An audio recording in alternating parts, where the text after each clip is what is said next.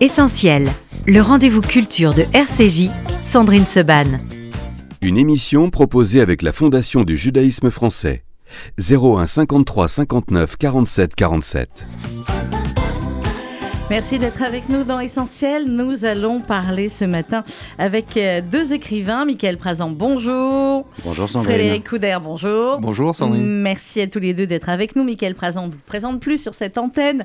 On a eu le plaisir de vous recevoir évidemment soit pour vos documentaires, soit pour vos livres. Vous êtes réalisateur, euh, écrivain. Vous avez écrit notamment euh, sur l'armée rouge japonaise, documentaire également pour Arte, Japon, les années rouges. Vous avez publié une thèse intitulée L'écriture génocidaire, l'antisémitisme en style et en discours.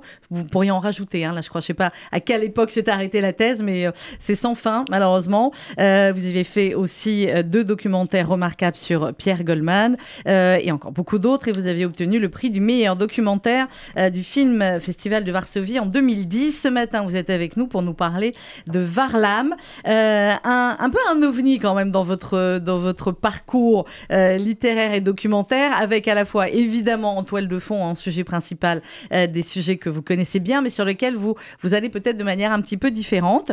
Euh, Frédéric Couder, vous, nous allons parler de Hors d'atteinte, c'est aux éditions euh, Les Escales. Vous avez vécu et vous vivez toujours une grande partie de votre temps en Afrique du Sud. Vous êtes ancien reporter, vous avez été primé aussi plein de fois pour votre précédent roman Un été blanc et noir, c'était le prix du roman populaire. Pour un précédent roman, prix du roman historique jeunesse. Et là, on vient de l'apprendre ce matin, vous êtes sélectionné pour le prix du livre Orange. Donc, félicitations d'ores et déjà. Et c'est un livre, euh, c'est un roman extrêmement euh, intéressant, un vrai euh, patch turner, comme on dit, avec eh bien une vérité historique que Michael connaît bien, que nos auditeurs connaissent bien, mais là encore avec un, autre personnage dont on va parler, Horst Schumann. D'abord, avant qu'on parle de vos livres à tous les deux, messieurs, le magazine, l'émission s'appelle Essentiel et je demande toujours à mes invités qu'est-ce qui est essentiel pour vous dans la vie? Ça peut être totalement sérieux, euh, Michael, comme ça peut être totalement futile. Ça veut dire que le chocolat, euh, le- le- le- la vodka, tout ça, ça peut marcher aussi.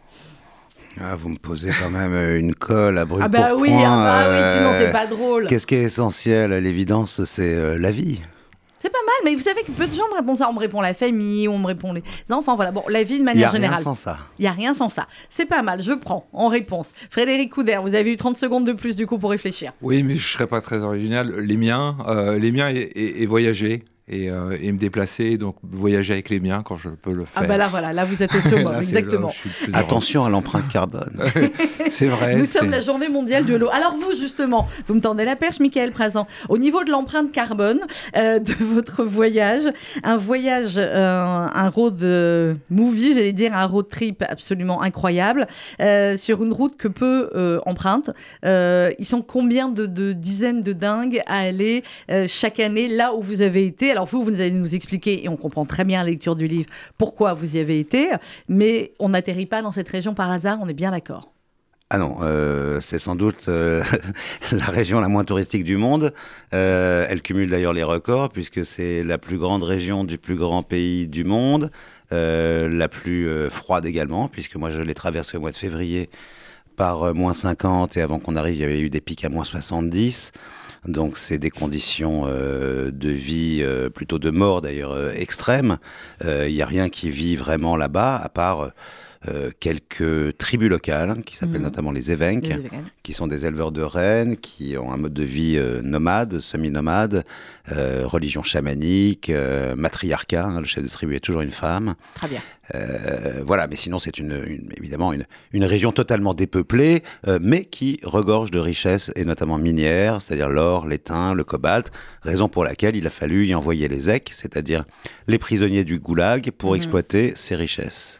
Alors pourquoi, Michael Prazan, vous avez eu envie euh, de remonter euh, cette route et de remonter finalement l'histoire euh, du goulag et de parler, j'ai rappelé tout à l'heure vos différents livres et, et, parties finalement d'histoire que vous avez étudiées, pourquoi se pencher sur le goulag et sur ses routes et sur ses, ses- ses destins? Ah, Pourquoi le goulag? Je me suis, c'est vrai, un peu laissé convaincre. Alors j'ai passé une période comme ça un peu russe, puisque j'ai enchaîné un certain nombre de, de documentaires sur le sujet. Il y avait eu Hitler-Staline, le choc des tyrans, une histoire de l'armée rouge. Et celui-là était l'entrée vers cette histoire soviétique sur laquelle je suis resté basé quelques années. et c'était pas vraiment une volonté de ma part. vous savez, j'avais fait un, un documentaire euh, assez long qui s'appelait Einsatzgruppen, les commandos de la mort. Et j'ai une camarade qui est russe, euh, sibérienne, euh, qui s'appelle Asia Kovrigina. Et d'ailleurs, je l'avais rencontrée autour du film sur les Einsatzgruppen il, il, il y a une dizaine d'années. Et elle m'a dit, voilà, tu t'es intéressé à ça. Et elle-même, d'ailleurs, a travaillé là-dessus, puisqu'elle a écrit une thèse qui a été publiée ensuite, qui s'appelait La littérature des ravins. Donc, qui est la littérature euh, juive, si vous voulez, euh, soviétique, on ne connaît pas non traduite, euh, qui vient justement témoigner de ce qu'ont été la, première phase de la Shoah, les Einsatzgruppen. Et elle m'a dit, tu dois travailler sur le goulag, c'est important. J'étais pas chaud au départ. non, non, enfin, je ne savais pas à l'époque qu'on partirait sur cette contrée aussi hostile lointaine. Euh, et elle m'a dit, pour entrer là-dedans, il faut que tu lises Chalamov, que je ne connaissais pas. je connaissais Solzhenitsyn. Euh, que j'avais pas euh, forcément réussi totalement à lire, dont le personnage ne m'inspirait pas vraiment, il faut bien le dire. Et bon, je me suis résolu à, lire Chalamov, et là, effectivement, ça a été une révélation, en tout cas une découverte littéraire, mais historique aussi, évidemment. Et, et, à partir de là, on est parti donc sur les traces de ce grand écrivain qui a passé 17 ans d'enfer dans cette région, euh, qui a failli mourir un nombre de fois euh, incalculable, et qui a travaillé sur cette même route déserte que nous avons empruntée, qui n'existe qu'en hiver parce qu'en été, qui dure que deux mois. La route de Colima n'existe qu'en hiver. Voilà. Oui, parce qu'il y a la crue des fleuves, et vous savez, la route traverse aussi la banquise euh, des fleuves et des lacs gelés, et, et, quand vient l'été, eh bien, il y a la crue des fleuves, et la route disparaît, des tronçons entiers disparaissent, donc on peut la faire qu'en hiver, et on a choisi vraiment le moment le plus froid de l'année, le mois de février, pour faire cette route de près de 2000 km qui part de, de, de Yakoutsk et qui traverse un immense euh, désert de glace qui s'appelle la Yakoutie, l'Oymyakon, pour arriver ensuite dans la région de la Kolima, où on a fini le voyage dans cette ville qui a été construite par les Zèques et pour les Zèques. Les Zèques, c'est les prisonniers du Goulag, qui s'appelle Magadan et qui est sur la mer d'Orotsk. Alors voilà, là on est déjà parti euh, avec vous, Mickaël. On va continuer à en parler. Euh, Frédéric Couder, on va raconter le, euh, le, début, le pitch, comme on dit, de, Hors d'atteinte. Avec vous, on est à Hambourg. On est à la fois de nos jours et on est évidemment avec des flashbacks pendant, la guerre. C'est un écrivain qui, qui, qui, a fait un premier livre, enfin un livre qui, qui, a commencé à très bien marcher, qui est en train d'écrire autre chose, qui cherche en tout cas un sujet. Et son grand-père, Victor, disparaît comme ça. Euh, du jour au lendemain. Alors, on le retrouve très vite, hein, c'est les premières pages du livre, donc je dévoile rien. Euh, sauf que euh, Victor a une sorte de, pas d'AVC, enfin, il est un peu, il est aphasique, il a du mal à, reparler, et eh bien, Paul va se retrouver à avoir des informations sur ce grand-père qui n'a pas beaucoup parlé de ce qu'il avait fait ou comment il était pendant la guerre, et sur un voisin de son grand-père. Alors, j'ai révélé le début, je vous laisse continuer jusque là où vous voulez, jusque là on peut aller bah, soudain tombe sur les épaules de, Paul, donc, qui est un, écrivain d'aujourd'hui euh, à Hambourg, euh, la révélation d'un personnage euh, qui s'appelle Schumann. Et cette révélation, elle m'est tombée dessus exactement de, la même manière. C'est-à-dire que j'avais fait un précédent roman en Argentine. je me suis énormément documenté, évidemment, sur les fugitifs en Argentine et ailleurs. et, ma, ma, longue expérience de l'Afrique du Sud me faisait deviner qu'il y avait probablement une possibilité que entre la Namibie, c'est un truc que j'arrivais pas à comprendre. En fait, donc j'ai cherché, mais ça fait 10-15 ans que je cherchais des traces, et notamment en Namibie, euh, sachant qu'évidemment il y avait des Allemands avant. Enfin, je vais pas revenir sur l'histoire coloniale. Euh, et là, je m'étais un petit peu trompé, et finalement, à force de recherche, euh, il y a également le Togoland qui était une possession allemande, et j'ai découvert donc l'existence de cet Horst Schumann. Alors, ce que je dois préciser, c'est que je suis extrêmement méticuleux, s'offre à moi la possibilité. Enfin, j'aime l'enquête littéraire. En plus, j'aime ça, l'enquête littéraire. C'est vrai que ça se sent pas historien. Hein. Euh, donc je suis plutôt tenté. Bon, Steve faisait un million de signes, il en fait, il en fait moins. J'ai la partie historique, je l'ai vraiment euh, pour tenir mon roman, euh, j'ai dû me, contraindre finalement à, presque me débarrasser de certains personnages réels. Donc je me suis dit, puisque j'entreprends une, une œuvre romanesque, enfin sur, sur, sur, le personnage, je dois borner, je dois borner ça. Et, et, le borner pour moi, c'était de faire apparaître des personnages donc réels qu'on peut connaître de tous, euh, de pas trop m'éloigner quand je les cite de leur biographie. Il y a vraiment mhm. un pacte euh, euh, avec le lecteur. Quand on est comme ça dans ce tremblement entre la réalité et la fiction, il faut poser les choses d'entrée.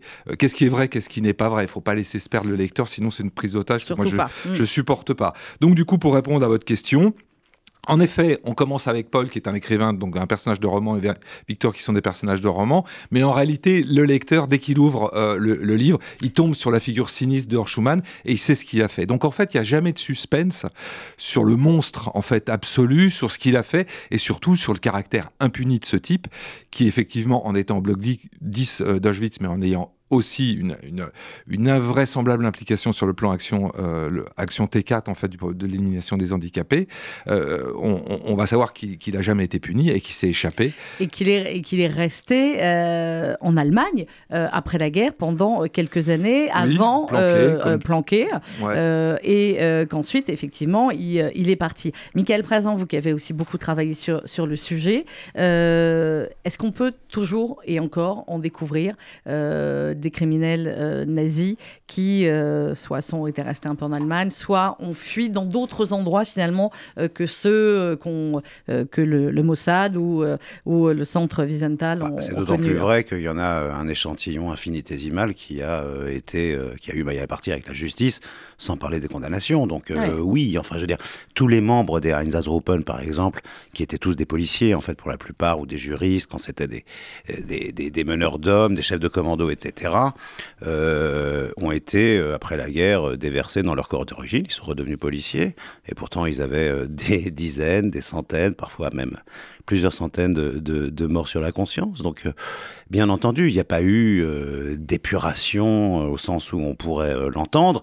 Il y a eu la centrale Steller après la guerre, vous savez, qui a essayé de faire passer mmh. un certain nombre de, criminels, mais en réalité, ils n'ont pas réussi parce que le, droit allemand ne permettait pas de les condamner si facilement que ça. Et même quand ils étaient coupables, eh ben, on ne pouvait pas les condamner parce qu'eux, ils avaient agi sur ordre, parce qu'il faut démontrer la responsabilité individuelle, etc. Donc, je dirais 99% sont passés entre les mailles du filet. Alors lui, ce qui, est, particulier, c'est là où moi j'ai senti, ah, je me suis créé un alias avec Paul. Euh, c'est-à-dire qu'en fait, on, comprend. voilà, on comprend qu'on, je rebondis avec lui euh, de, de, découverte euh, en, inconnu aussi. C'est-à-dire qu'en fait, l'intérêt du dispositif romanesque, c'est que ça permet d'interroger le lecteur et de lui dire là, j'y arrive pas. à un moment donné, par exemple, il est au Japon. J'ai très peu, mm. j'ai quasiment pas d'informations. Je sais qu'il y, a un passeport qui est établi à son nom, mais c'est tout. Donc on va se concentrer. va vous retrouver ça sur le Japon. Donc on va se concentrer sur l'Afrique où il est. Mais là, ce qui est quand même extrêmement particulier et c'est là où tout d'un coup, Paul et moi, on, est euh, tout d'un coup, on se dit, mais là, il y a quelque chose d'énorme, c'est qu'il est quand même cité euh, à Nuremberg et pas qu'au procès. Donc ça, j'ai les mhm. sources, pas qu'au procès des docteurs, il est aussi cité avant. Et il y a surtout le témoignage d'un pauvre homme qui a été émasculé euh, par, par, par, ce Schumann au bloc 10 qui Donc le Mossad, il, est, il est dans une liste. Que il, est dans, la liste. il est dans la liste et ils essayent de l'avoir. Et il y, a une, il y aurait une équipe du Mossad, en fait, je l'ai trouvé un peu comme ça aussi, qui part en fait à sa recherche et qui le rate, euh, qui le rate au Ghana. Donc on a un gros poisson. Euh, là, on parle de, dizaines de milliers de morts. Hein. On parle d'une présence, évidemment, que c'est extrêmement difficile à Auschwitz d'établir sa, présence euh, à, la journée près. Mmh. Mais en tout cas, il, est là dès les premiers Polonais, en fait, qui, qui, sont dans, le camp de concentration, en fait, et pas encore, euh, et, qui, qui, va amener à Schoenstein dans son château, en fait, où déjà il élimine des, des, des, handicapés. Et, il fait, et, après, et après, il s'installe. et au passage, il fait, il va aussi sur le front russe. Enfin, donc, on a vraiment un, un, un mass murder, enfin, vraiment un, tueur de masse et c'est complètement dingue. Donc en fait, très rapidement, évidemment, l'extradition est, réclamée. Là, je bon, là, je suis pas dans le dispositif euh, romanesque, euh, mais c'est pour ça, pour placer un petit peu l'abomination le, du mm. personnage. Et je vais aller directement à l'essentiel. On, aura l'occasion d'en bavarder. C'est qu'à un moment donné, euh, l'extradition après les, fameux procès d'Auschwitz est, est, quand même enfin réclamée. il est protégé évidemment sur place, et donc il est protégé par un néocolonial qui s'appelle Nkrumah, qui est une sorte de, de, de, de, euh, figure euh, euh, de, la, révolution post-coloniale. Vous voyez, moi, au moment où j'ai fait, il y a un épisode de The Crown où la reine danse avec Nkrumah. Oui. et c'est, ah, elle va danser avec un noir. Vous avez vu ça, vu ça. Et donc, c'est lui. Et là, il m'est apparu comme ça. Donc, Che Guevara le visite, tout, enfin, tous les marxistes-léninistes le, le, le, le visitent. Et autour de lui, et là, c'est complètement fou. Donc, il a, il a Kohlmeier, donc un, chimiste des Agrupan. Il a euh, surtout Anna Reich, qui est incroyablement. Euh, préservé, puisque après elle est reçue par la Maison Blanche, quand même quelqu'un qui essaye de, qui, qui, qui, se pose dans le bunker d'Hitler. Enfin, vous allez peut-être en venir, oui. Non, non, non, mais enfin, c'est ça. Donc il y a une cour nazie autour de ce personnage euh, africain. Et il y en a eu, euh, malheureusement, c'est ce que vous disiez aussi, Michael Présent, dans euh, beaucoup plus de pays. Et, et, le chiffre que vous donniez, effectivement, sur ceux qui ont pu euh, euh, échapper à la justice est assez, est assez terrible. Et d'ailleurs, le maître d'œuvre de ces filières d'extradition, qui est Otto Scorzeni, euh, notamment vers l'Amérique latine et l'Argentine euh, en particulier, mais il y a eu d'autres points mmh. d'exfiltration. On connaît tous la Syrie, l'Égypte, le Moyen-Orient, etc., où beaucoup de criminels de masse, et notamment qui ont agi aussi en France, ont ensuite servi les appareils d'État respectifs où ils sont, où ils sont arrivés, n'a jamais été vraiment inquiété. Enfin, mmh. Il avait ah pignon sur rue en Espagne. Quand il arrivait en France, il donnait des interviews à François.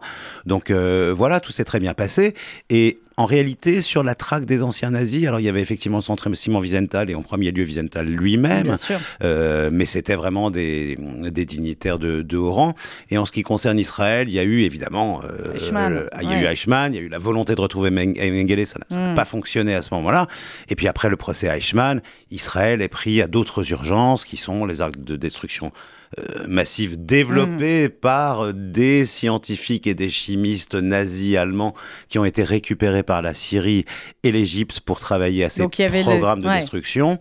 Euh, et là, évidemment, euh, la traque des nazis, du point de vue du Mossad et israélien, va quand même subir un coup d'arrêt assez, assez net. Alors pour en revenir, Michael Présent, à, votre livre, Varlam, aux éditions Rivage, sans faire de, de, comparaison, mais effectivement, est-ce que du côté des, des criminels et, des, et de ceux qui ont conçu, qui étaient dans le goulag et qui ont euh, tué, c'est vous qui allez me dire, euh, je ne vais pas me tromper, mais c'est 24 millions de personnes emprisonnées, je ne me trompe pas, plus d'un million 600 000 morts. Plutôt 28. Plutôt 28, 28 millions de personnes emprisonnées. Comment ça s'est passé après? Est-ce que la plupart ont pu aussi y échapper? Est-ce qu'il y a eu beaucoup de condamnations ou Y euh, échapper, c'était pas possible. Si on échappait à la mort, c'était déjà beau. Non, je parlais de ceux qui ont, euh, pas de ceux qui étaient dans le goulag. Je parle de ceux qui ont organisé tout ah bah, cela. Il n'y a eu absolument aucun euh, règlement, voilà, jugement, c'est ce que je voulais vous quoi que ce soit. non, absolument pas. si vous voulez, il y a deux choses dans l'histoire du goulag qu'il faut comprendre. C'est que, d'une part, en réalité, c'est une entreprise coloniale. Euh, il s'agit de coloniser des territoires invivables, inaccessibles et qui regorgent euh, soit d'hydrocarbures, soit de pétrole, soit de minerais précieux, ce qui est le cas de la Yakoutie et de la Colima, et euh, il faut les exploiter. Voilà, euh, on est à une époque où Staline a des, comment dire, des avanies d'un point de vue économique, et il cherche une solution alternative qui va permettre à la fois de renflouer les caisses et de faire la nique aux États-Unis, qui au sortir de la Première Guerre mondiale est la plus grande puissance Donc économique. C'est ça, la base c'est économique, coloniale cynique, économique. Si vous voulez. C'est cynique, d'accord. C'est cyniquement économique. C'est cyniquement économique. D'ailleurs, on va mettre au point des quotas, hein, parce que quand il manque des gens, bah, on va inventer des mm. coupables pour les y envoyer. Mais au milieu, cette histoire du goulag qui commence en fait dès 1918 avec le télégramme de Pensad par Lénine, euh, qui est le premier euh, camp au fond qui est, édifié et qui va être le, disons le, prototype euh, de l'archipel du goulag, pour citer Solzhenitsyn, qui va s'étendre sur tout le territoire de l'URSS. Donc il y, a cette, cette, cette volonté d'expansionnisme et d'exploitation de ces territoires. Et au milieu de tout ça, euh, il y a, euh, disons, euh, les purges et les, phases de répression. On va commencer mhm. par la Grande Terreur, 1937-1938, où là, il y a une vraie entreprise de liquidation, voire d'extermination de ce que sont notamment les politiques, c'est-à-dire les gens comme Chalamov qui ont été condamnés pour trotskisme ou, ou, d'autres raisons vraies, supposées ou des prétextes. et là, évidemment, on va avoir, disons, des centres de mise à mort, des exécutions de masse quotidiennes pour venir à bout de cette masse de prisonniers, entre guillemets, nocifs, que sont euh, les, prisonniers politiques, euh, euh, à contrario, disons, des, des, droits communs, qui sont les truands, la mafia, qui faisaient régner vraiment la terreur aussi dans les camps du goulag à ce moment-là. Et les juifs dans tout ça, Michael Prazan bah, Les juifs, ils, font partie euh, des deux, si vous voulez. À la fois, euh, euh, ils sont victimes des grandes phases de répression, parce que ce sont des intellectuels, parce que ce sont des, des, opposants supposés, parce que ce sont des trotskistes, ou tout simplement parce qu'ils sont juifs et qu'on s'en méfie. Donc, ils vont être évidemment la cible d'un certain nombre d'exécutions, de, de, de, vagues de déportation. on connaît beaucoup de, poètes qui, qui, sont passés d'ailleurs, ou d'écrivains qui sont passés par les camps de la Colima, Mandelstam, mmh. Margolin, enfin il y en a, il y en a beaucoup, Ginsburg. Donc beaucoup de juifs ont été concernés parce que déjà beaucoup de juifs étaient des intellectuels, donc en première ligne aussi de ces répressions. Mais il ne faut pas croire qu'ils étaient absents de l'administration du Goulag. Il y avait beaucoup de chefs de camp qui étaient, qui étaient des juifs. il y avait des juifs jusqu'au sein du Politburo. Parce qu'ils étaient, des communistes et qui croyaient aussi dans le communisme. Oui, alors attention, ça, n'être communiste ne vous, ne vous préservait ni d'une déportation ni d'une mise à mort.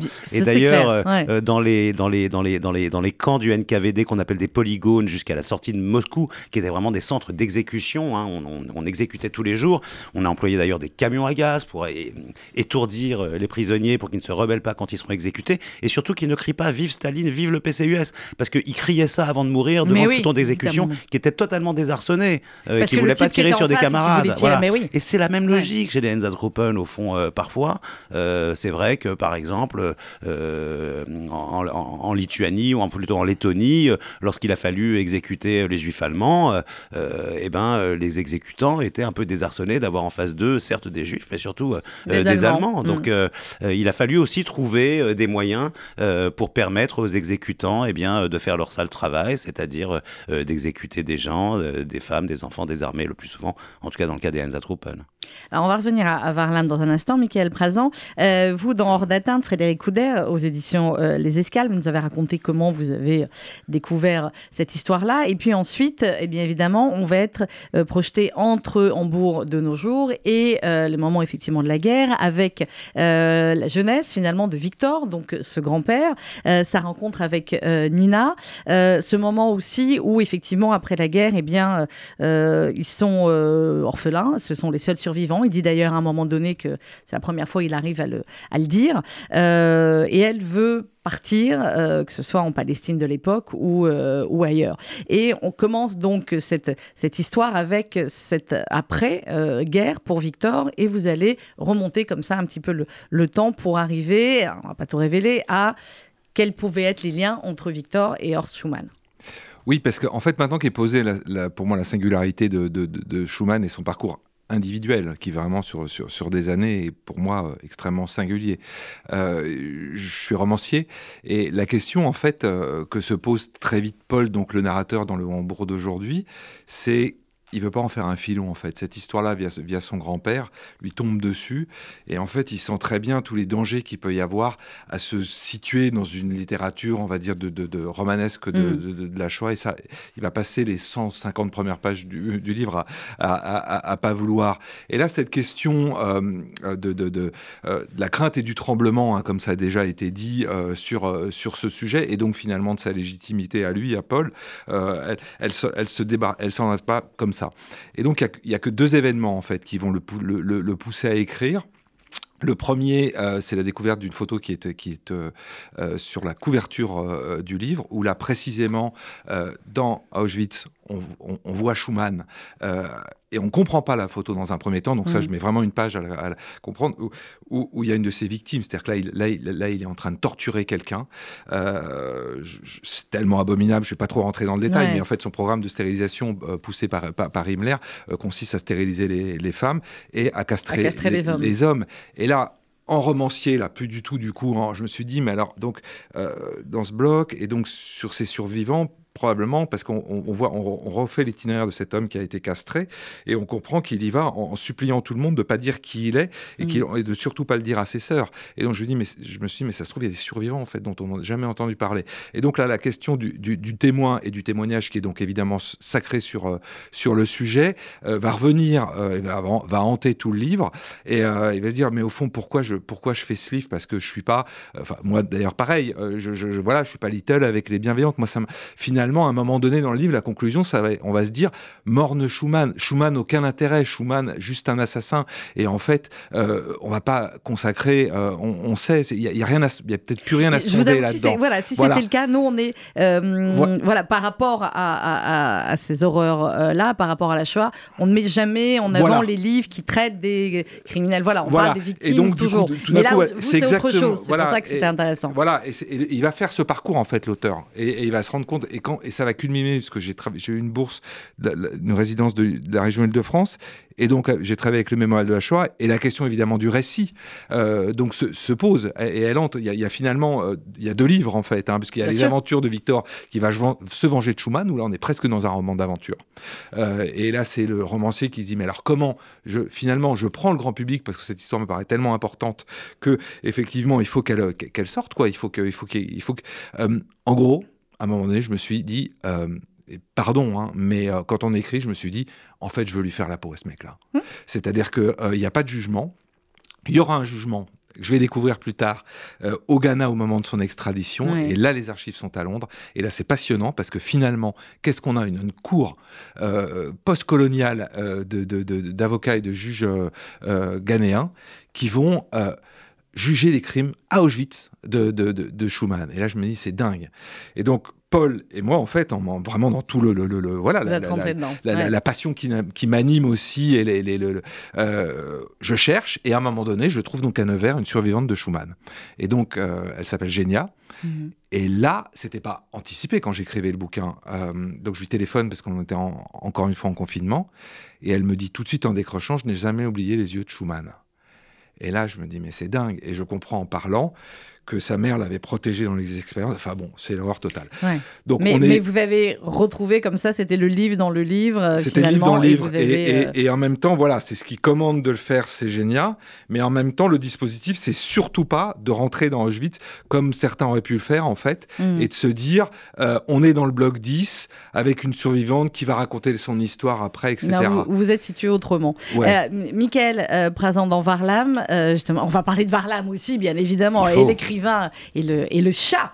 Euh, pourquoi vous, vous avez choisi aussi finalement cette forme-là, euh, le fait de raconter euh, ce, road, ce road trip et d'être, bah, vous racontez, on est avec vous sur ce chemin et je vous disais en antenne, je rajoutais des plaides moi sur le canapé quand vous racontez moins 50, moins 60, moins voilà. Pourquoi vous avez choisi ce, cette forme-là finalement d'écriture? Il y a plusieurs raisons. La, la, première, c'est que, bon déjà moi j'y étais pour un tournage d'un documentaire mmh. sur le goulag et sur cette région. Oui, vous êtes accompagné euh, et c'est toujours pareil, parce que c'est pas la première fois que je, double, disons, un même sujet en documentaire et en livre. C'est-à-dire que lorsque le film est terminé, on est contraint par un format, on a récolté tellement de choses qu'on n'a pas pu mettre dans un film, et c'est bien normal.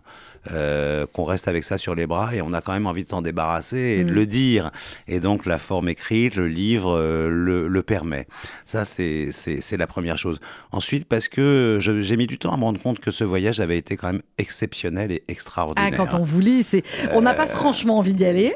Et en même temps, on se dit, c'est dingue d'avoir vu dans sa vie des paysages pareils. Et le documentaire, même s'il est d'une certaine manière en partie un documentaire de découverte, c'est surtout un documentaire historique, c'est surtout un documentaire sur le goulag. Et les à côté de ce tournage me semblaient tout aussi euh, euh, à dire en tout cas, et je dirais pas aussi important, mais en tout cas à raconter, parce que, et ça raconte aussi quelque chose à mon avis d'essentiel sur le goulag. Euh, on ne peut pas comprendre ce qui s'est passé uniquement avec, euh, disons, euh, une culture livresque ou des témoignages. Se rendre sur les lieux, c'est ce que je disais dans une autre émission, les lieux c'est plus qu'une carte postale, c'est vraiment comprendre la culture, l'histoire, la géographie, les conditions de vie, enfin toucher du doigt. C'est la mémoire des lieux. Quelque chose d'essentiel, et ça a un sens de, de, de le dire et de le raconter. Euh, et, dans ces à côté du tournage, il s'est passé beaucoup de choses. Donc je raconte dans ce livre évidemment l'histoire du Goulag, je raconte l'histoire de la région, mais je raconte aussi ce que nous avons vécu, ce que nous avons traversé. Et cette rencontre, le premier jour de ce tournage, qui a duré un mois le long de cette route, euh, c'est-à-dire la découverte inattendue, euh, surréaliste de ce petit chat en train de mourir de froid au milieu du grand désert de glace euh, et que nous avons recueilli, qui serait mort dix minutes après. Et que vous avez ramené Qui a fait toute la traversée avec nous, qui est aussi l'histoire de cette relation entre un humain, moi, euh, et, et, et, ce petit chat souffreteux, traumatisé, blessé. que nous avons soigné, avec lequel nous nous sommes attachés, moi à lui et lui à moi, et que j'ai fini par ramener à Paris et qui vit aujourd'hui avec moi. Il est bien à Paris là. Il est mieux. Ah bah forcément, on peut être que mieux. Alors, je voulais lire un, passage du livre pour, vous faire réagir euh, tous les deux là-dessus, euh, sur le comité antifasciste juif. J'ai appris plein de choses, j'adore quand j'apprends encore des choses dans vos livres, Michael Prazan. Euh, comité antifasciste juif est créé le 6 avril 1942. Il rassemble les juifs les plus célèbres du RSS pour moitié composé de journalistes, de poètes et d'écrivains, dont les plus célèbres sont Vassili Grossman et Ilya Ehrenburg. Il compte aussi dans ses rangs des officiers de l'armée rouge, des politiques, des cinéastes. Mikoels, euh, c'est comme ça qu'on le prononce, est envoyé haranguer les communautés juives aux États-Unis, au Canada, au Mexique et au Royaume-Uni. On y organise de grands rassemblements, des collectes et des rencontres avec le gratin des opposants au nazisme. Et alors, il y a cette phrase le physicien Albert Einstein conseille à Mikoels de recueillir au plus vite les témoignages des massacres dont sont victimes les juifs dans les territoires occupés par les nazis et les consigner pour l'histoire dans un ouvrage. Ce sera le livre noir dont l'écriture et la conception sont confiées à Grossman et Ehrenburg. Ils vont réussir à récolter 45 millions de euh, dollars avec ce voyage-là. C'est incroyable cette histoire de Einstein qui a dit il faut euh, collecter tout de suite les témoignages pour l'histoire. Il était pas bête? Non Trop facile, Michael Prazan, trop facile. en tout cas, effectivement, ça a donné ce témoignage unique. Euh, voilà, vraiment, ces témoignages récoltés à vif euh, par les survivants sur place, des massacres d'Enns-Truppen en l'occurrence, dont d'ailleurs la mère de Vassili Grossman. Mais oui. Euh, qui, apprend sa mort au moment qu'il est, où il est justement euh, euh, embarqué à l'arrière des troupes soviétiques pour raconter ce qui se passe et recueillir ces témoignages qui vont donner lieu au livre noir. Livre noir qui sera abondamment caviardé, finalement interdit du temps de, la vie de Staline et même au-delà, et dont on a enfin, disons, l'ouvrage. On a l'ouvrage entier aujourd'hui? Aujourd'hui, oui.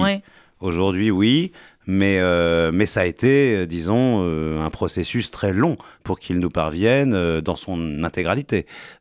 passer les censures, les interdictions, les caviardages, etc.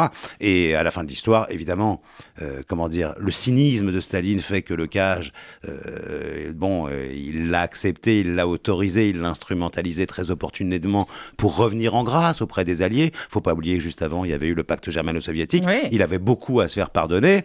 Donc, la cause juive, à un moment, a été pour lui une opportunité pour récolter de l'argent, pour euh, redorer son blason auprès des Alliés, et puis au final, pour faire partie euh, euh, de cette alliance qui va finir par vaincre l'Allemagne nazie. Mais à partir du moment où le cage ne lui sert plus, où les Juifs, d'une manière générale, constituent ce qu'il considère comme une espèce de cinquième colonne nationaliste, eh bien, il ne va avoir aucun scrupule pour les liquider, les embastiller, les faire exécuter. donc, immédiatement après la guerre, et Mikoels euh, est, évidemment euh, l'un d'entre eux et était en première ligne. Et il a été euh, exécuté par ce qui deviendra ensuite le KGB. Hum, et il y a aussi toutes des lignes, là aussi j'ai appris beaucoup de choses sur Wallenberg et sur la manière, effectivement, il y a un des personnages qui dit Notre pays est tel qu'il a tué un juste, un homme qui avait sauvé des vies, un homme dont les qualités d'humanité étaient connues de tous. Que dire de plus? Voilà ce qu'était notre régime stalinien. Frédéric. Juste un mot sur celui qui dit ça, qui s'appelle Nikita Petrov, qui est mm. un, historien euh, russe extraordinaire. Pas plus tard qu'hier, il était euh, perquisitionné parce que c'était un membre de l'association Mémorial qui a travaillé pendant des décennies sur cette histoire-là, qui a été dissoute quelques jours ou semaines avant euh, l'invasion de l'Ukraine. Et évidemment, tous ceux qui en étaient membres aujourd'hui sont pourchassés, embastillés, accusés à tort de tout et n'importe quoi. Et, et lui en fait partie. Voilà. Rien n'a changé finalement dans ce pays?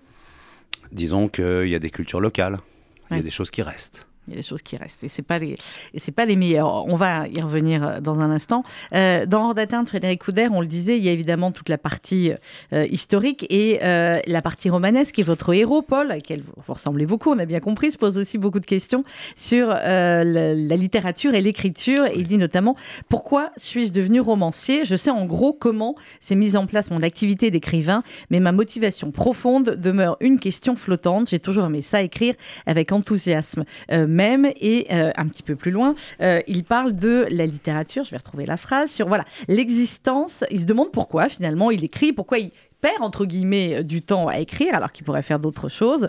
Et euh, il poursuit son chemin introspectif. L'existence n'a-t-elle pas plus de sel que la littérature? Alors finalement, pourquoi vous écrivez et pourquoi vous avez voulu écrire ce livre, Frédéric Couder oui, euh, ça c'est presque le troisième livre dans le, dans, le roman. Euh, j'aurais dû ajouter d'ailleurs quand vous nous demandiez quels étaient les plus, plus essentiels, bon, les mm. miens, voyager euh, et écrire, raconter des histoires. Donc effectivement, je suis pas tendre finalement avec les écrivains. je trouve qu'il y a une il y en a beaucoup, c'est un peu boursouflé, un peu orgueilleux, un peu prétentieux. Euh, euh, je peux me mettre dans le lot, hein, évidemment. Mais je, je, décris à l'occasion un salon du livre où ils sont un peu. Il y a une part assez grotesque et franchement, il y a plein de choses. Il y a des métiers plus importants que, oui, que, des romans. médecin. Bah ouais, ouais, ouais. Enfin, prof. enfin voilà, il y a plein de. Bon, mais à partir du moment où ça se crée dans le dans, dans, dans le récit, bon bah après il va jouer le jeu Paul aussi. Et puis moi, il y a, y a donc un narrateur omniscient, on appelle ça comme ça, qui va raconter l'histoire euh, de Victor euh, et donc de Nina et de la sœur de, Victor. Mhm. Et là, bah là, moi, je me suis, euh, pour le coup, presque, enfin, régalé, quoi. C'est-à-dire que on va suivre sur 70 ans des ruines d'Hambourg cet homme dont on comprend qu'il a quand même servi dans l'armée allemande, mais il va tomber littéralement amoureux d'une très jeune survivante de camp, qui, Nina, qui veut absolument joindre la Palestine, et on va comprendre surtout qu'elle est sur le point en fait de, de, de, mettre fin à ses jours. En fait, c'est tellement ce qu'elle a vécu. Atroce qu'elle a vécu. Atroce que du coup, bon, il, il, a, voilà, il, il, a remet. Euh, pardon. Non, non, non, Vous avez raison parce que je, voulais compléter avec ce que, ce que disait votre narrateur. Euh, avant et au fur et à mesure finalement de, de, ces rencontres, euh, il va se rendre compte qu'effectivement, eh bien, le fait de, de, travailler, le fait des témoins, de gens qu'il va rencontrer, va lui faire dire que la littérature peut rendre justice à autrui et qu'il va comprendre peut-être un peu mieux ou euh, appréhender autrement euh, sa, bah, sa, vie d'écrivain. Oui, on dit que c'est le, le, paramètre, en fait, c'est l'intention, en fait. Euh, de, donc, donc ça, il, a, il a une note d'intention. Est-ce qu'il va réussir Il n'en sait rien. Est-ce que j'ai réussi J'en sais rien. Parce qu'effectivement, j'ai fait finalement le pari presque un peu fou, et je le vois sur des retours de lecture, de mélanger vraiment une histoire d'amour pour moi assez puissante, presque fleur bleue, on va dire, parce que Nina ne vont pas se quitter pendant 70 ans sans, sans dévoiler le euh, l'histoire. Et lui va vivre le deuil de sa, de, sa sœur passée entre les mains, les, mains de Schumann, mais agité comme ça, shaker sur une sorte de fil euh, d'équilibre entre une rigueur euh, historique, voire presque oui, enfin oui, euh, documentaire, euh, et, lâcher les grands chevaux romanesques presque euh, hollywoodiens en passant par le côté écrivain de voyage, puisque quand je suis en Afrique, là pour le coup c'est un lieu que je bah connais, j'essaie véritablement de détailler tout ce qui a pu, tout ce qui a pu arriver. Donc ça, rentrer effectivement dans, le, dans la psychologie des personnages, qu'il leur arrive des choses, qu'on soit dans l'empathie avec, avec Victor, et en fait en gros, qu'on se demande presque comme dans un polar, mais dans un polar amoureux, on tourne les pages aussi quand vous dites Pêche Turner parce qu'on se dit mais bon Dieu, ce pauvre Victor, qu'est-ce qui va lui arriver et est-ce qu'il va réussir à aller vraiment euh, jusqu'au bout Vous le saurez en lisant Hors d'atteinte, euh, Frédéric Couder en édition les, Escales. On parlait de roman du voyage, Michael Prazan, c'est sûr que euh, quand je vous avais mis les deux ensemble, j'avais pas, j'avais pas encore lu vos livres, je sentais qu'il y avait des points communs, mais effectivement il, y en a, il y en a beaucoup et différemment dans ce voyage. Michael, qui dure combien de temps? On a l'impression que c'est très long, hein On a l'impression que c'est très très long dans le, dans, le, dans le froid le plus absolu. Alors il y, a ces, euh, il y a ces liens humains aussi qui se créent et qui ne peuvent se créer finalement de cette manière-là que quand des conditions extrêmes euh, comme ça, où euh, bah, votre vie dépend aussi du chauffeur, hein, clairement, et plusieurs fois on était un peu limite, on est d'accord. Ah oui, oui, on a eu un accident qui était assez ouais, voilà, inquiétant. assez inquiétant. il y a ces rencontres avec ces personnes sur place dont vous savez pertinemment que vous ne les verrez plus de, dans votre vie, hein, peu de chance, que vous y retourniez. Et puis, euh, il y, euh, a ces lieux aussi. Alors, il y a ce musée du Goulag dont vous parlez. Et puis, petit à petit, j'ai envie de dire, vous revenez euh, un petit peu à la, civilisation. Et vous voyez là aussi, vous avez d'autres témoignages, des témoignages aussi sur, le Goulag. Et à un moment donné, on est vers, la fin du livre où vous dites que, là aussi, je voulais vous citer ou faire réagir là-dessus, vous dites la comparaison avec le camp d'extermination nazi, avec Auschwitz-Birkenau, est presque inévitable. Elle est bien naturelle. Les anciens ZEG furent les premiers à y souscrire. Et vous dites un petit peu plus loin, euh, le, pour certains, Nikita Krivoshein, euh, le goulag était pire que le camp nazi parce qu'il concernait tout un chacun sans distinction de classe, de religion ou euh, d'opinion. Mais un petit peu plus loin, vous dites, Michael Présent, non, c'est pas c'est pas la même chose. Non, c'est pas la même chose. Mais je comprends aussi les gens qui ont déjà cédé à cette comparaison. C'est vrai qu'elle est extrêmement tentante. Et je comprends aussi un certain nombre de conclusions qui ont pu être en tirées, sans aucun soupçon d'antisémitisme. D'ailleurs, Jalamov, à la fin des récits d'Akolima, fait cette même comparaison, il en vient à la même conclusion. Bon, il faut dire, c'est une expérience de vie assez compliquée, donc euh, que selon lui, même le goulag pourrait être pire que qu'Auschwitz euh, à cause de cet arbitraire, si vous voulez. Euh, et que ce que Krivovitchin dit, c'est il dit en gros, voilà, lorsqu'on était juif sous le Troisième Reich, on savait à quoi s'en tenir, on avait une cible dans le dos et, et, on, était mort. Voilà, mais, mais, mais si on n'était pas juif, on pouvait échapper à l'enfer mm. et passer en, Alors que, bon, dans la situation effectivement de la Russie, ou l'URSS stalinienne, euh, même si vous êtes l'un des plus proches de Staline, vous pouvez très bien finir exécuté euh, le lendemain euh, sans, voilà, sans préavis.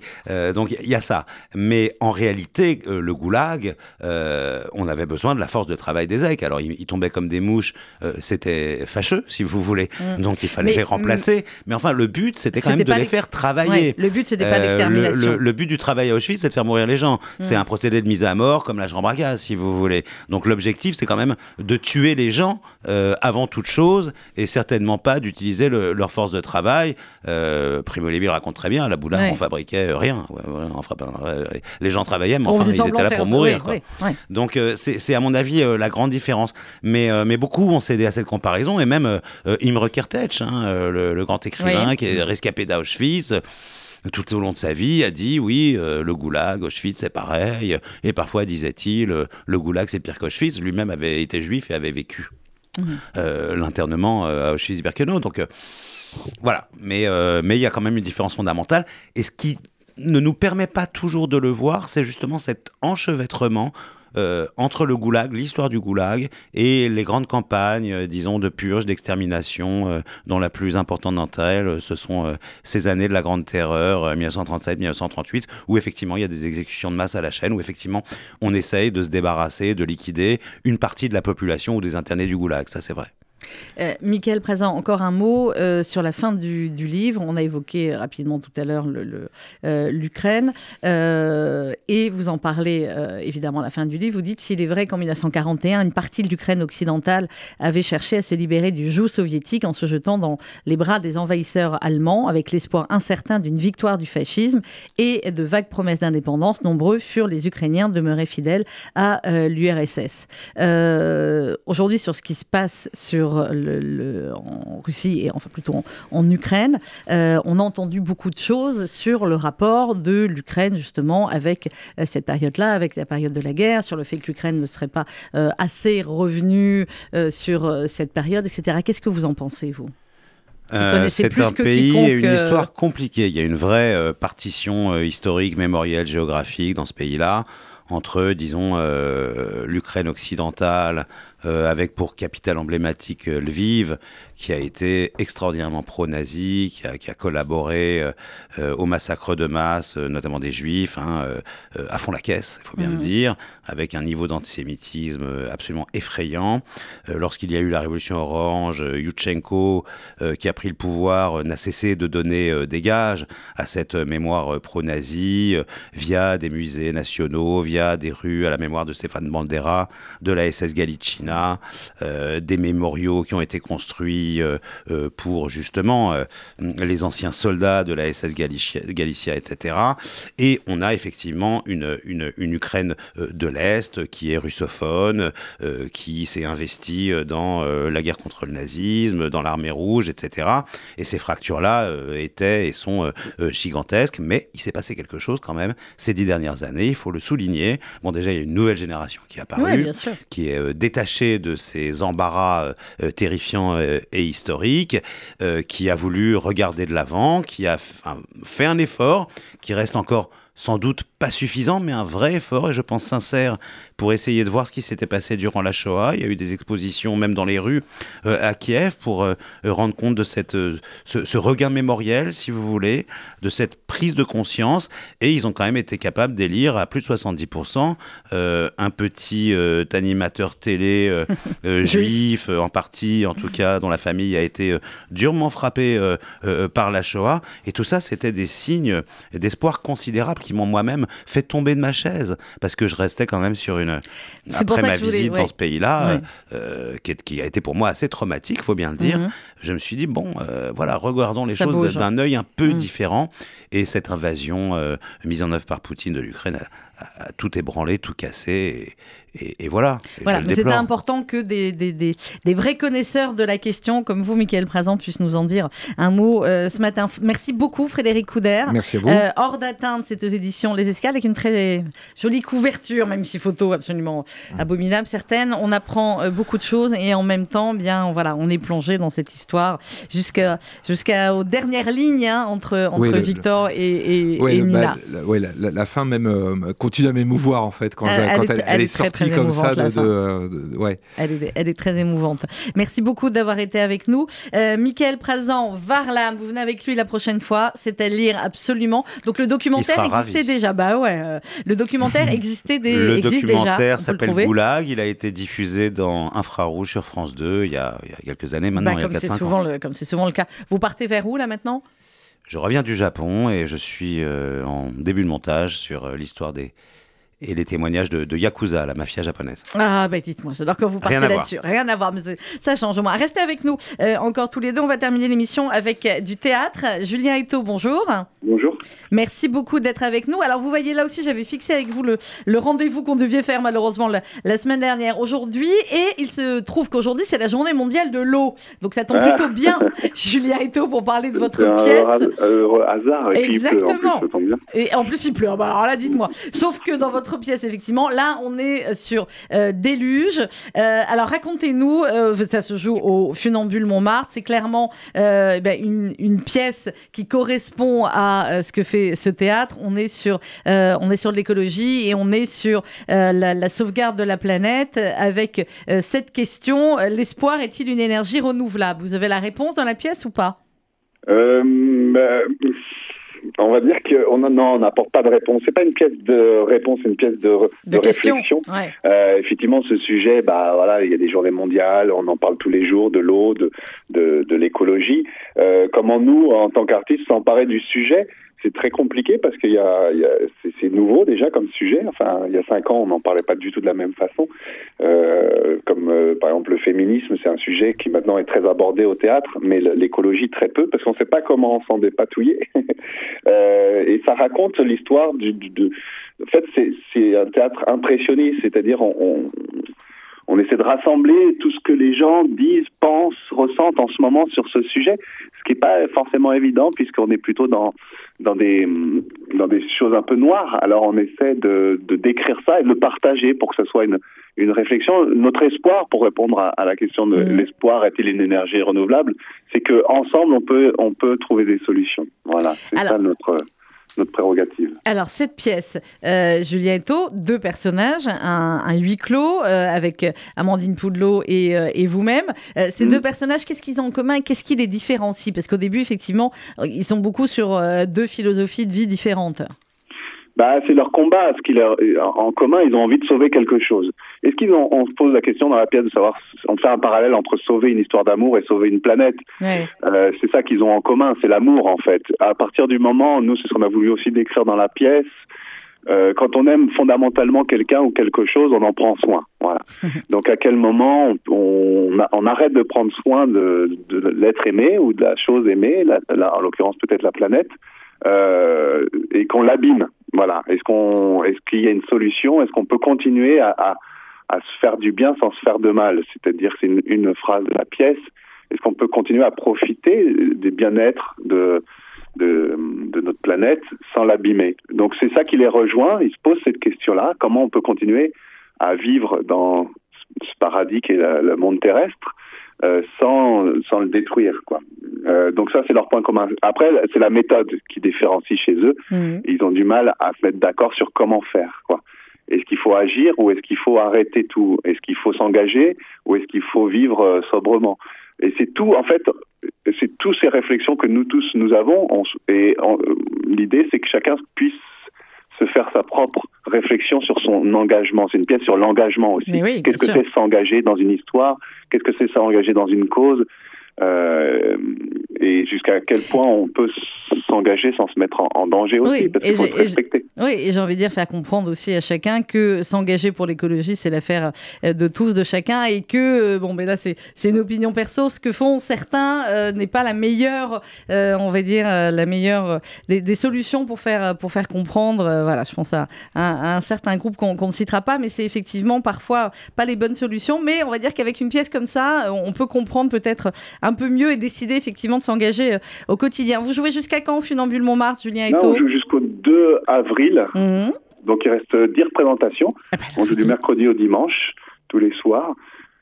Et le dimanche, effectivement, à 16h. Le dimanche à 16h, oui. Voilà. Et ça peut être une pièce qu'on peut venir voir en famille, justement, pour parler un peu aux plus jeunes d'écologie on est sur une forme théâtrale euh, un petit peu becquetienne. Euh, il hmm. faut, on peut pas venir dès 7 ans. C'est peut-être euh, moi j'ai des enfants, je, je l'aurais même pas. C'est trop, c'est un peu, c'est une pièce et il faut être un petit peu armé. Voilà. bon, les ados, on va à partir de 15 ans. Voilà, à partir de 15 ans. Les ados qui viennent sont très très intéressés parce qu'ils sont, moi j'ai 42 ans, ils sont beaucoup plus concernés et beaucoup plus affûtés et c'est un vrai sujet. Et nous, ce qu'on a voulu montrer au final, c'est justement dire attention parce que euh, tout le monde en parle, tout le monde, euh, tout le monde essaie d'agir, mais en attendant, autour de nous, tous tous s'effacent quoi. Donc euh, nos, enfants, les jeunes, ont, ils sont beaucoup plus en tête beaucoup plus fort que nous parce que et oui, ça les intéresse beaucoup et ça leur donne beaucoup de en fait, c'est un peu une pièce électrochoc qui donne beaucoup d'énergie pour dire OK, là, je vais pas laisser tomber le, sujet, quoi. Eh ben, on y va. Merci beaucoup, Julien Eto. C'est au Funambule Montmartre du mercredi au samedi 19h ou 21h et le dimanche à 16h. C'est Déluge et c'est jusqu'au 2 avril. À très bientôt. Merci. au revoir. Merci encore à mes invités de ce matin. Frédéric Couder, c'était Hors d'atteinte aux éditions Les Escales et Michael Prazan, Varlam aux éditions Rivage. On termine en musique de manière un peu plus gaiement. Je suis pas sûre que vous écoutez souvent Enrico Macias, Michael Présent ou pas Très rarement, je dois bien le dire. Mais comment vous pouvez vivre sans écouter Écoutez, Michael, on est à la fin de l'émission. Comment vous pouvez écrire à chaque fois sur des sujets totalement déprimants comme ça et ne pas avoir besoin de temps en temps d'écouter Enrico Macias? Vous voyez d'où je viens avec ce livre? Ben, je il, y a, vois. Il y, a trop de, il y a trop de soleil chez Enrico Macias.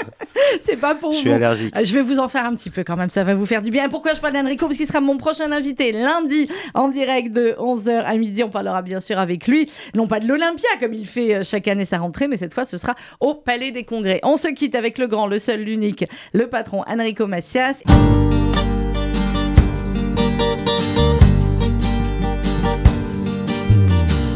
J'ai laissé la porte ouverte et les clés dans la maison. Je suis allé dans le jardin, respirer le jasmin. J'ai pris la route vers le nord, je ne savais pas encore regarde jamais en arrière.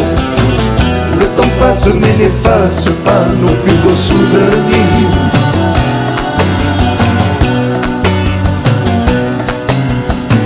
On a le vent dans le dos comme un frère. On avance, on avance dans l'air nos plus beaux souvenirs.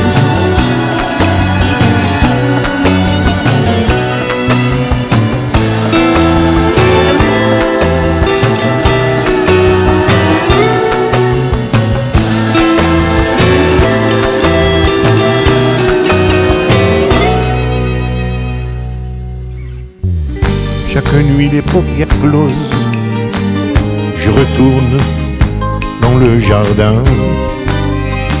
contre le mur de ma maison. Les enfants jouent au ballon, de l'autre côté de la mer, le soleil se lève encore. On ne regarde jamais en arrière le temps passe mais n'efface pas nos plus beaux souvenirs.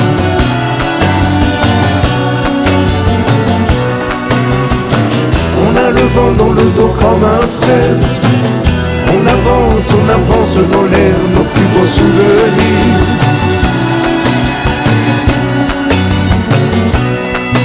On avance, on avance, on avance, on avance. Nos plus beaux souvenirs. On avance, on avance, on avance, on avance. Plus.